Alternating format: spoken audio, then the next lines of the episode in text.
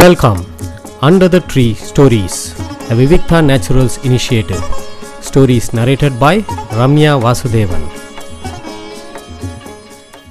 இன்னைக்கு நான் சொல்ல போகிற சிறுகதை வந்து வைக்கம் முகமது பஷீர் அவர்களுடைய ஒரு சிறுகதை செகண்ட் ஹேண்ட் அப்படிங்கிறது தான் இந்த கதையோட பெயர்.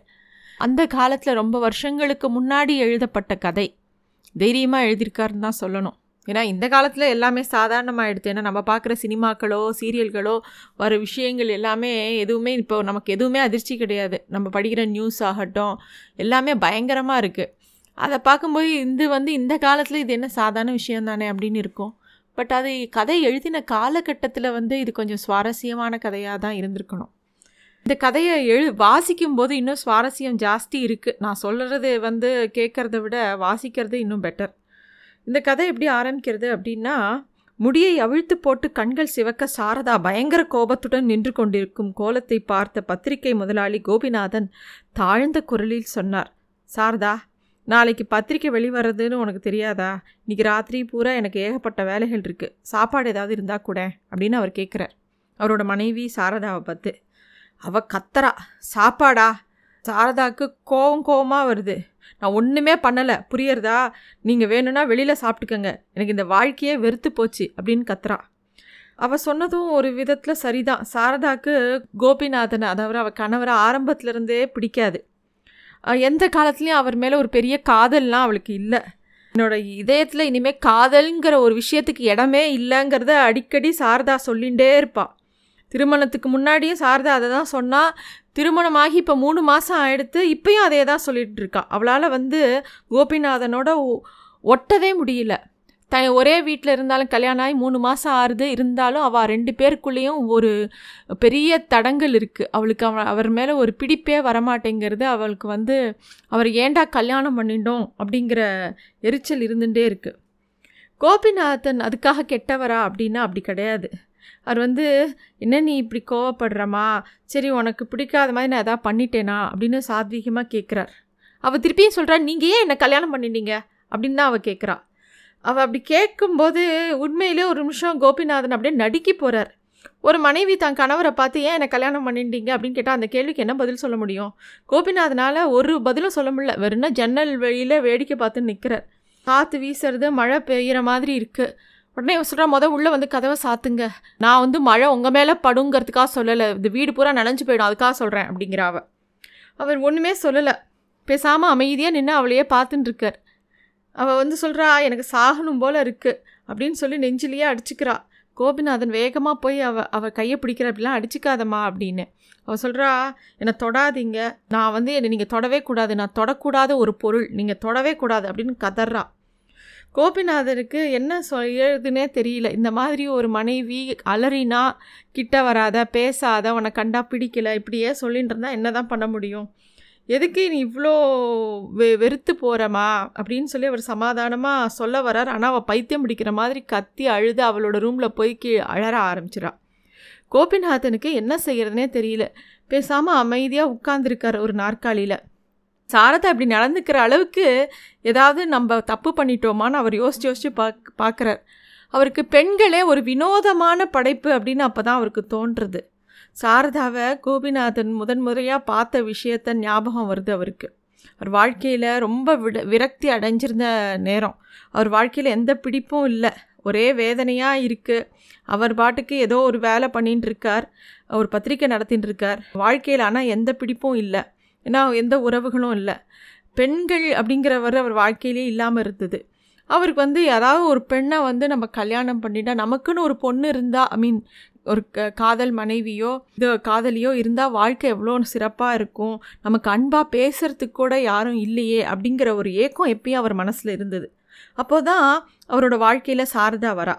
அதுவும் எப்படி வரா அப்படின்னா அவள் அவங்க வீட்டுக்கு வரும்போது ஒரு நாள் பயங்கர மழை காற்று ஒரு ராத்திரி வேலை இவர் வந்து பத்திரிக்கை அலுவலகத்தில் இருந்து த பக்கத்தில் த தங்கியிருக்கிற இடத்துக்கு வரார்.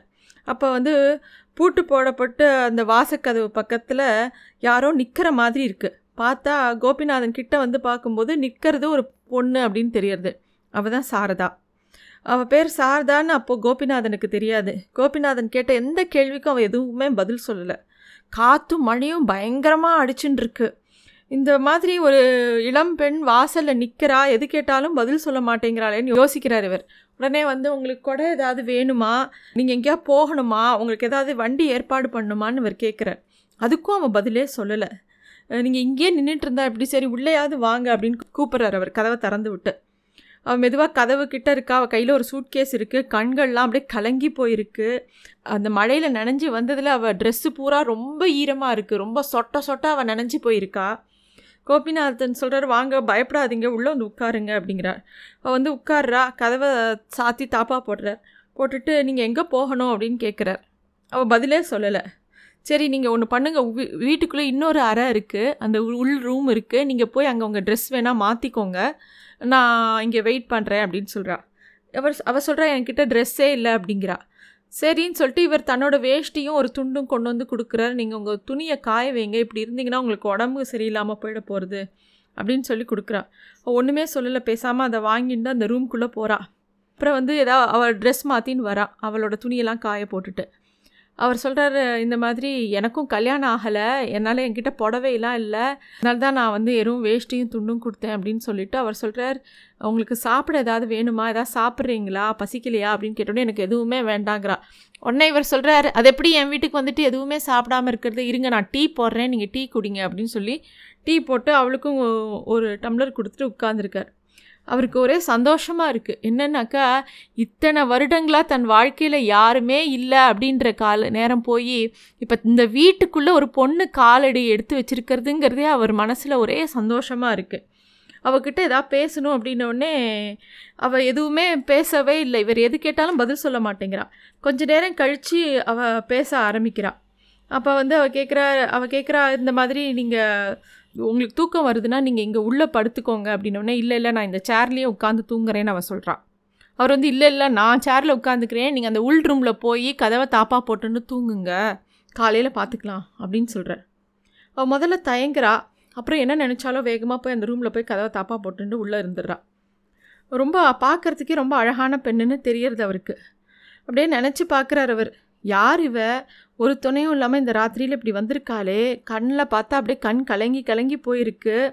இவ எதனால் இங்கே வந்தா? என்னன்னு கேட்குறதுன்னு யோசனையாக இருக்குது அவருக்கு மறுநாள் காலையில் இவர் எழுந்துட்டார். அந்த சத்தத்தை கேட்டோன்னே அவளும் கதவை திறந்துன்னு வெளியில் வரா. நல்லா ட்ரெஸ் பண்ணின்னு வெளியில் வரா. அவளை பார்த்தோடனே நல்லா தூங்கினீங்களா? அப்படின்னோடனே நீங்கள் குளிக்கணுமா? அப்படின்னு சொல்லிட்டு அவ அவருக்கு அவளுக்கு வந்து சீப்பு அவளுக்கு வேணுங்கிற சோப்பு சீப்பு பால் பொடி எல்லாம் கொடுக்குற அவள் வந்து ஒன்றும் சொல்லலை. எல்லாத்தையும் பேசாமல் அக்செப்ட் பண்ணிக்கிறா. அவளும் ரெடியாகி வெளியில் வரா. இவர் அதுக்குள்ளே போய் டீ காஃபி காஃபி வாங்கிட்டு வந்து ச டிஃபன் வாங்கிட்டு வந்து அவளுக்கு கொடுக்குறார். இவ்வளோ ரெடி ஆகிடுறார் ஆஃபீஸ்க்கு கிளம்ப. அப்போ அவர் கேட்குற நீங்கள் எங்கே போகணும்? அப்படின்னோடனே அதுக்கும் அவள் பதில் சொல்லலை. திருப்பியும் எங்கே போனோம் அவங்கள கொண்டு போய் விடணுமான்னு கேட்டால் அவள் பெருசாக அழ ஆரம்பிக்கிறா. இல்லை நேற்று ராத்திரி எங்கேருந்து வந்தீங்க? அப்படின்னு கேட்டவுடனே நான் ஆஸ்பத்திரியிலேருந்து வந்தவுடனே நீங்கள் நர்ஸா டாக்டரா? அப்படின்னு கேட்குறா ஒன்றும் இல்லைங்கிறா. ஏதாவது படிக்கிறீங்களா? நீங்கள் ஸ்டூடெண்ட்டா நீங்கள் சொந்த ஊர் எது? அப்படின்னோடனே அவள் ஊர் பேர் சொல்கிறா அது கொஞ்சம் ஒரு எழுபது மைல் தூரத்தில் இருக்கக்கூடிய ஒரு ஊர். சரி என்ன பண்ணுறீங்க அப்படின்னோடனே நான் படிச்சுட்டு இருந்தேன். பிஏ படிச்சுட்டு இருந்தேன். அப்படின்னோடனே உங்களுக்கு அப்பா அம்மாலாம் இருக்காங்களான்னா எல்லோரும் இருக்காங்க. அப்படின்னோடனே வீட்டில் கோச்சிட்டு வந்துட்டிங்களா? நான் கொண்டு போய் விடட்டுமா? ஊருக்கு போகணுமா? அப்படின்னு கேட்குறாரு அதெல்லாம் எனக்கு எதுவும் வேண்டாம். அப்படின்னோடனே இதை கேட்டவுடனே கோபிநாதனுக்கு என்ன சொல்கிறதுனே தெரியல. என்னடா இது? இவ வந்து நிஜமாகவே ஏதாவது சென்ஸோட பேசுகிறாளா இல்லை இவ வந்து நல்ல பொண்ணா கெட்ட பொண்ணா? இல்லை ஏமாற்ற போகிறாளா ஏதாவது திருடலான்னு வந்திருக்காளா? இல்லை எதுவும் உண்மைன்னே புரியலையே. திடீர்னு ஒரு பொண்ணு வந்து இப்படி அழுதுண்டே இருந்து எங்கேயும் போமா எங்கேயும் போகிறதுக்கு இடம் இல்லை அப்படின்னு சொன்னால் என்ன பண்ணுறது அப்படின்னு அவருக்கு புரியவே இல்லை. இவ்வளோ பெரிய மக்கள் கூட்டத்தில் முதல் தடவையாக வாழ்க்கையில் ஒரு ஆரம்பிக்கிற பேச்சே வந்து எல்லாமே நெகட்டிவாக இருக்கேன்னு அவர் யோசிக்கிறார். சரி நான் இப்போ சொல்கிறத போகிறத நீங்கள் கவனமாக கேளுங்க அப்படின்னு சொல்லிட்டு கோபிநாதன் கொஞ்ச நேரம் யோசிச்சுட்டு தீர்மானமாக சொல்கிறார் சார்தா உங்களை பற்றி எனக்கு ஒன்றும் தெரியாது. அதே மாதிரி உங்களையும் எனக்கு தெரியாது. இந்த பிரபஞ்சங்கிறது ரொம்ப பெருசு. நம்ம வாழ போகிறது கொஞ்ச நாள். ஆனால் நீங்கள் பேசுகிற எல்லா வார்த்தைகளும் உண்மையாக தான் என் மனசில் படுறது. உங்கள் அப்பா அம்மா இருக்காங்கங்கிறீங்க வீடும் இருக்குங்கிறீங்க ஆனால் போகிறதுக்கு இடம் இல்லைன்னு சொல்கிறீங்க அதுக்கெலாம் என்ன காரணம்லாம் நான் விசாரிக்க விரும்பலை. உங்களுக்கு ஏதாவது தகவல் ஏதாவது வேணும்னு நான் சொல்லணும்னு நான் எதுவும் உங்களை நிர்பந்தப்படுத்தலை. ஆனால் நீங்கள் என் கூடவே எப்போதும் இருக்கணும்னு நான் கேட்டுக்கிறேன் அப்படிங்கிறார். சாரதாக்கா அதிர்ச்சியாக இருக்குது என்னடா இந்த மனுஷன் எப்படி பேசுகிறானோன்னு அப்படின்னா நான் இங்கே தங்கிக்கலாமான்னு கேட்குறாரு கோபிநாதன் சொல்கிறார் தாராளமாக என் மனைவியாக நீங்கள் இங்கே தங்கிக்கலாங்கிறார். அவளுக்கு வந்து புரியல அவர் ஏதோ வளர்றார் அப்படின்னு நினச்சிட்டு என்ன சொல்ல வரீங்க அப்படின்னா நீங்கள் என்னை திருமணம் பண்ணிக்கோங்க அப்படிங்கிறார். என்னது திருமணமா அப்படின்னோடனே எனக்கு உங்களை ரொம்ப பிடிச்சிருக்கு. நான் உங்களை விரும்புகிறேன் அப்படிங்கிறார். ரொம்ப கொஞ்சம் கூட பதட்டமே படாமல் கோபிநாதன் அந்த விஷயத்த சொல்கிறார் இவ இவ சொல்கிறா நீங்கள் ரொம்ப நல்ல மனிதர். உங்களை பார்க்கும்போதே தெரியறது நீங்கள் என்கிட்ட நடந்துக்கிற விதத்தில் தெரியறது. ஆனால் உங்கள் வாழ்க்கையை உங்களை கல்யாணம் பண்ணிக்கிற அளவுக்கு எனக்கு தகுதி இல்லை. நான் அவ்வளோ நல்ல பெண் இல்லை. அப்படின்னு அவன் சொல்கிறா இவ இவர் சொல்கிறா எனக்கு அதெல்லாம் பற்றி பிரச்சனை இல்லை. நேற்று வரைக்கும் என்ன நடந்ததுங்கிறத பற்றி பிரச்சனை இல்லை. நான் நீங்கள் என்னை கல்யாணம் பண்ணிட்டு இங்கே என் கூடவே இருந்துருங்க. நீங்களும் எங்கேயும் போகிறதுக்கு விருப்பம் இல்லைங்கிறீங்க. நீங்கள் என் கூடவே இருந்துருங்கன்னு இவர் சொல்கிறார் அவள் கேட்குறா நான் உங்களை ஏமாற்ற விரும்பலை. உங்களுக்கு என்னை பற்றி தெரியாது. அப்படின்னு சொன்னோடனே அவர் வந்து சொல்கிறார் இங்கே பாரு ஆணும் பெண்ணும் ஒருவர் ஒரு புரிஞ்சுக்கிறதுங்கிறது ரொம்ப கஷ்டம். ரெண்டு பேரும் வேறு வேறு விதமான படைப்புகள். ஒருத்தர் மனசில் புகுந்து ஒருத்தரை எட்டியே பார்க்க முடியாது. மனித உடம்பே ஒரு பெரிய கற்கோட்டை மாதிரி. அதுக்குள்ளே அவாவா ஆத்மா எப்படி இருக்குங்கிறது யாருக்குமே தெரியாது. அவாவாளுக்கே அவா எப்படின்னு தெரியாது. இருந்தாலும் நான் உன் கண்கள் மூலமாக ஒருத்தரோட ஆத்மாவை நான் கண்டிப்பாக பார்க்க முடியும்னு நான் நினைக்கிறேன். அந்த வகையில் நான் உன்னோட கண்கள் வழியாக உன்னோட சுத்தமான ஆத்மாவை பார்க்குறேம்மா. அதனால் நான் உன்னை கல்யாணம் பண்ணிக்க விரும்புகிறேன் உன்னை ரொம்ப நேசிக்கிறேன் அப்படின்னு சொல்கிறார் சாரதாவால் தாங்கவே முடியல. இவர் இப்படி பேசுகிறது அழ ஆரம்பிக்கிறா. நான் ஒரு ரொம்ப சரியான பொண் கிடையாது அப்படின்னு அழுது அழுது இது பண்ணுறான் சாரதா நீ எவ்வளோ மோசமாக இருந்தாலும் அதை பற்றி எனக்கு தெரியல. உடம்புல அழுக்கு இருந்தால் எப்படி இருந்தாலும் குளித்து சரி பண்ணிக்கலாம். மனசில் தான் அழுக்கு இருக்கக்கூடாது தேவையில்லாமல் கவலைப்படாத அப்படின்னு அவர் சொல்கிறார் இவ சொல்கிறா எனக்கு இந்த உலகத்தில் பெரிய இவ்வளோ பெரிய உலகத்தில் எனக்கு இடமே இல்லை. என் கடந்த காலத்தை பற்றி உங்களுக்கு தெரியாது. நான் வந்து எங்கேருந்து வந்தேன் தெரியுமா? ஆஸ்பத்திரியிலேருந்து வந்தேன். எதுக்கு எதனால் ஆஸ்பத்திரியிலேருந்து வந்தேன் தெரியுமா? நேற்று தான் எனக்கு குழந்தைய பெத் எனக்கு ஒரு குழந்தை பிறந்தது. நேற்று எனக்கு பிறந்தது அப்படின்னு சொல்கிறான் இவர் அதிர்ச்சியாரர். அப்படியே அந்த குழந்தை எங்கே? அப்படின்னோடனே அது பிறந்த உடனே செத்து போச்சு அப்படின்றா. அப்போ உங்களோட கணவர் எங்கன்னொடனே எனக்கு கல்யாணமே ஆகலை. அப்படின்னோடனே அந்த அந்த குழந்தையோட தகப்பன் யாருன்னா அவன் என்னோட ஒரு நண்பன் தான் அப்படிங்கிறா சரி இப்போ அந்த ஆள் எங்கே இருக்காருனோடனே அவர் பெரிய காலேஜில் ஹானர்ஸ் படிச்சுன்னு இருக்கார்.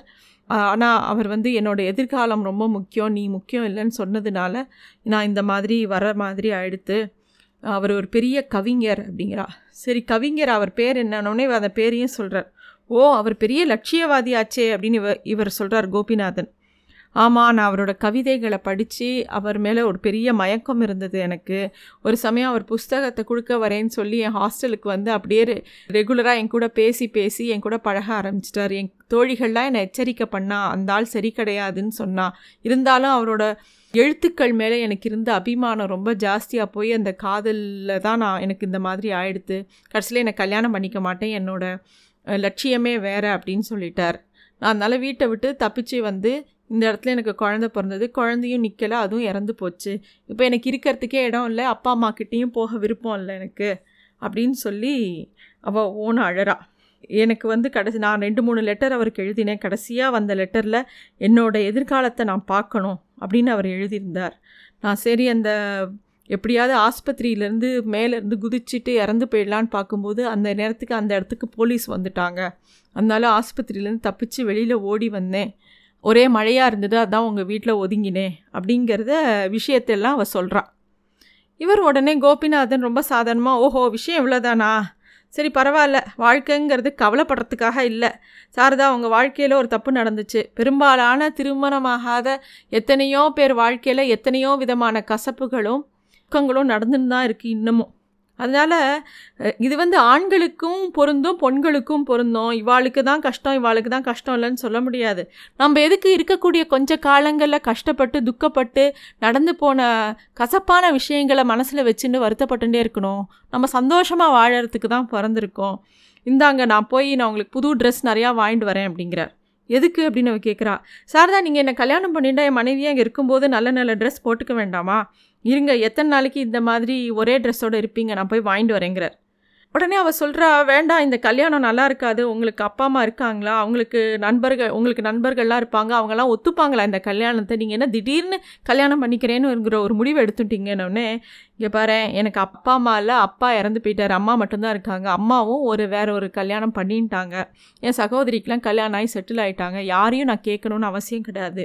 எனக்கு நான் என்ன பண்ணணுங்கிறது தெரியும். நான் வந்து ஒரு பத்திரிக்கை நடத்துகிறேன் இந்த பத்திரிக்கையில் நான் தான் மேனேஜர் நான் தான் பியூன் நான் தான் எல்லாமே.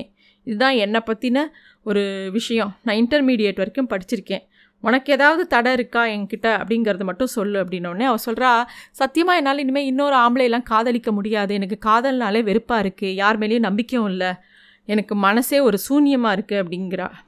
சரி உங்களுக்கு என் மேலே நம்பிக்கை இருக்கா? அப்படின்னு கேட்குறா கோபிநாதன். எனக்கு உங்கள் மேலே நம்பிக்கை இருக்குது அப்படிங்கிற உடனே ரெஜிஸ்டர் ஆஃபீஸில் போய் கல்யாணம் பண்ணிக்கிறாங்க ரெண்டு பேரும். இந்த விஷயம் தான் நடந்தது மூணு மாதத்துக்கு முன்னாடி. இப்போயா அவள் கற்று கற்றுன்னு கத்துறா. எனக்கு வந்து பிடிக்கல வாழை பிடிக்கல வாழை பிடிக்கலன்னு. இவருக்கு என்ன பண்ணுறதுனே தெரியல. நம்ம சாதாரணமாக தானே இருக்கோம். நம்ம ஒன்றும் அவளை வந்து எதுக்குமே ஃபோர்ஸ் பண்ணலையே. அவளை வந்து இப்படி இரு அப்படி இருன்னு எதுவுமே சொல்லலையே. இந்த பெண்களோட மனசே நமக்கு புரியலையே அப்படின்னு யோசிக்கிறார். அதே மாதிரி ஒரு சமயம் என்ன ஆகுது ஒரு பெரிய இவர் வந்து இவங்க ரெண்டு பேரும் கல்யாணம் பண்ண உடனே ஒரு ஃபோட்டோ எடுத்து அந்த ஃபோட்டோவை அவரோட பத்திரிக்கையில் போட்டு அந்த பத்திரிக்கையை இவளோட அப்பா அம்மாவுக்கும் இவளை யார் கைவிட்டானோ அந்த கவிஞருக்கும் அனுப்புகிறார் அனுப்பின உடனே அவள் அப்பா அம்மாலாம் ரொம்ப சந்தோஷப்படுறா. அவள் அப்பா அம்மா நேரில் வந்து இவளை ஆசீர்வாதம் பண்ணிட்டு போகிறாள் அவளை அந்த மாதிரிலாம் சந்தோஷப்படுத்தணும்னு நினைக்கிறார் அவர். அதே அந்த கவிஞர் யார் அவளை கைவிட்டாரோ அவரும் இவரும் ஒரு மேடையில் சமமாக உட்காந்து ஒரு பேச்சாளராக போக வேண்டிய இடம் வருது. அந்த இடத்துல அந்த கவிஞரை பார்த்த உடனே ஓ உங்களுக்கு இப்போ தான் சமீபமாக கவ கல்யாணம் ஆயிருக்குல்லன்னு அந்த கவிஞர் இவரை பார்த்து கோபிநாதனை பார்த்து கேட்குறார் அவரும் ஆமாம் அப்படின்னோடனே உங்கள் மனைவிக்கு நிறைய பேர் கடிதம் எழுதியிருப்பாங்க. அவர் அவளும் நிறைய காதல் கடிதம் அவரோட நண்பர்களுக்கெலாம் எழுதியிருக்கா. அதெல்லாம் ஒருத்தர்கிட்ட இருக்குது தெரியுமா உங்களுக்கு? அப்படின்னோடனே எல்லாம் எனக்கு தெரியும். உங்கள் மனைவியை பற்றி எல்லா விஷயமும் உங்களுக்கு தெரியுமான்னு தெரியும். அந்த கவிஞரும் நீங்கள் தான் தெரியும் அப்படின்னு டப்புன்னு சொல்லிடுறாரு கோபிநாதன். உடனே அந்த ஆளோட மூஞ்சியே இருளோடி போயிடுறது அந்த இடத்த விட்டு நகர்ந்து போயிடுறான். கோபிநாதன் இந்த கவிஞரை சந்தித்து மூக்கொடைச்ச விஷயத்த அவர் மனைவி கிட்ட சொல்லவே இல்லை. தேவையில்லாமல் இன்னும் அவள் வருத்தப்படுவா. இன்னும் அவளோட வருத்தங்களை நம்ம ஜாஸ்தி பண்ண வேண்டாம் அப்படிங்கிறது அவரோட எண்ணம். முடிஞ்ச வரைக்கும் கோபிநாதன் அவளோட வருத்தங்களையோ உணர்ச்சிகளையோ எதையும் அவளை ஹர்ட் பண்ணாமல் இருக்கணும்னே வாழ்ந்துட்டுருக்க. அன்றைக்கும் பயங்கரமாக மழை பெய்யறது. அன்றைக்கி சாரதா வந்து திருப்பி திருப்பி அன்றைக்கி முழுக்க கேட்டுருக்கா என்னை ஏன் கல்யாணம் செஞ்சீங்க? அப்படிங்கிறதே கேட்குறார் கோபிநாதனுக்கு என்ன பண்ணுறதுனே தெரியல. சரி பேப்பர் கொடையெல்லாம் எடுத்துன்னு பேசாமல் ப்ரெஸ்ஸுக்கு போயிடலாம். பத்திரிக்கை எப்படி இருந்தாலும் வரணும். இப்போது சாரதா கிட்ட எது சொன்னாலும் அழுவோம் அவள்கிட்ட சொல்லிட்டு போகலாம் அப்படின்னு சொல்லிட்டு அவளை போய் பார்க்குறாரு. அவளை பார்க்கும்போது அவர் மனசே தாங்க முடியல. இப்படி அழுது தன்னைத்தானே துன்புறுத்திண்டு தன்னோட கில்ட்டி ஃபீலிங்கில் அவள் இப்படி அழறாளே அப்படிங்கிறது அவருக்கு ரொம்ப கஷ்டமாக இருக்குது அவர் உடனே அவர் சொல்கிறார் சார் தான் நான் அச்சகத்துக்கு போகிறேம்மா அப்படின்னோடனே அவள் கத்ரா நீங்கள் வரப்போ நான் இருக்கவே மாட்டேன் அப்படின்னோடனே எங்கே போக போகிறேன் அப்படின்னு நான் எங்கேயும் இல்லை உலகத்தை விட்டே போக போகிறேன் நான் தூக்கு போட்டுன்னு செத்து போனாலும் செத்து போவேன் அப்படிலாம் சொல்கிறா உனக்கு என்னம்மா பிரச்சனை? அப்படின்னு என்ன பிரச்சனையா? என்ன பிரச்சனைன்னு எப்படி கேட்குறீங்க அப்படின்னு சொல்லி அவள் இன்னும் கத்துறா. சாரதா கோவமாக கத்துறா. என்னை தொடாதீங்க. நான் ரொம்ப மோசமானவ. உங்களுக்கு தெரியாதா? நான் என்னெல்லாம் என் வாழ்க்கையில் தப்பு பண்ணியிருக்கேன்னு உங்களுக்கு தெரியாதா? தெரியாதான்னு கத்துறா. சரி நீ கவலைப்படாத. எல்லாம் சரியாக போயிடுங்கிறார். எனக்கு இந்த உலகத்தில் யாருமே இல்லை. வெறுத்து போச்சு இந்த வாழ்க்கையை அப்படின்னு திருப்பியும் சொல்கிறா யார் இந்த வாழ்க்கையை வெறுக்க வச்சது? அப்படின்னு அவர் திருப்பியும் கேட்குறார் நீங்கள் தான் அப்படிங்கிறா. இவருக்கு ரொம்ப அதிர்ச்சி ஆயிடுறது கோபிநாதனுக்கு. நானா? அப்படின்னு வாயை பிளந்து அப்படியே கேட்குற நானா நானா நான் அவரும் கேட்குற ஆமாம் சாரதா இன்னும் அழுதுன்னு சொல்கிறா என்னை பார்க்கவே உங்களுக்கு பிடிக்கல. நீங்கள் வந்து என்னை வந்து தனியாக விட்டால் நான் சரியாக போவேன்னு நினச்சி என்னை தனிமையில் எப்போ பாரு இருக்க விடுறீங்க. உங்களுக்கு என்னை கண்டாலே பிடிக்கல. கல்யாணம் பண்ணிட்டீங்களே தவிர உங்களுக்கு என்னை விட்டு ஒதுங்கி ஒதுங்கி உங்கள் வேலை அது இதுன்னு போயிடுறீங்க அப்படின்னோடனே அவர் வந்து என்ன பண்ணுறதுனே தெரியல. சாரதா என்ன சொல்கிறா நீங்கள் வந்து எனக்கு நல்லது பண்ணுறதா நினச்சி என்னை என் இஷ்டப்படி விடுறீங்க? அப்படி இல்லாமல் என்னை ஒரு மனைவியாக நடத்தணும் நீங்கள் அப்படின்னு சொல்கிறார் அவருக்கு ரொம்ப அப்போ தான் அவளோட மனசு புரியறது. அவள் கையை பிடிச்சிக்கிறார். இதுதான் இந்த கதை second hand thank you thanks for listening to stories under the tree a Vivikta Naturals initiative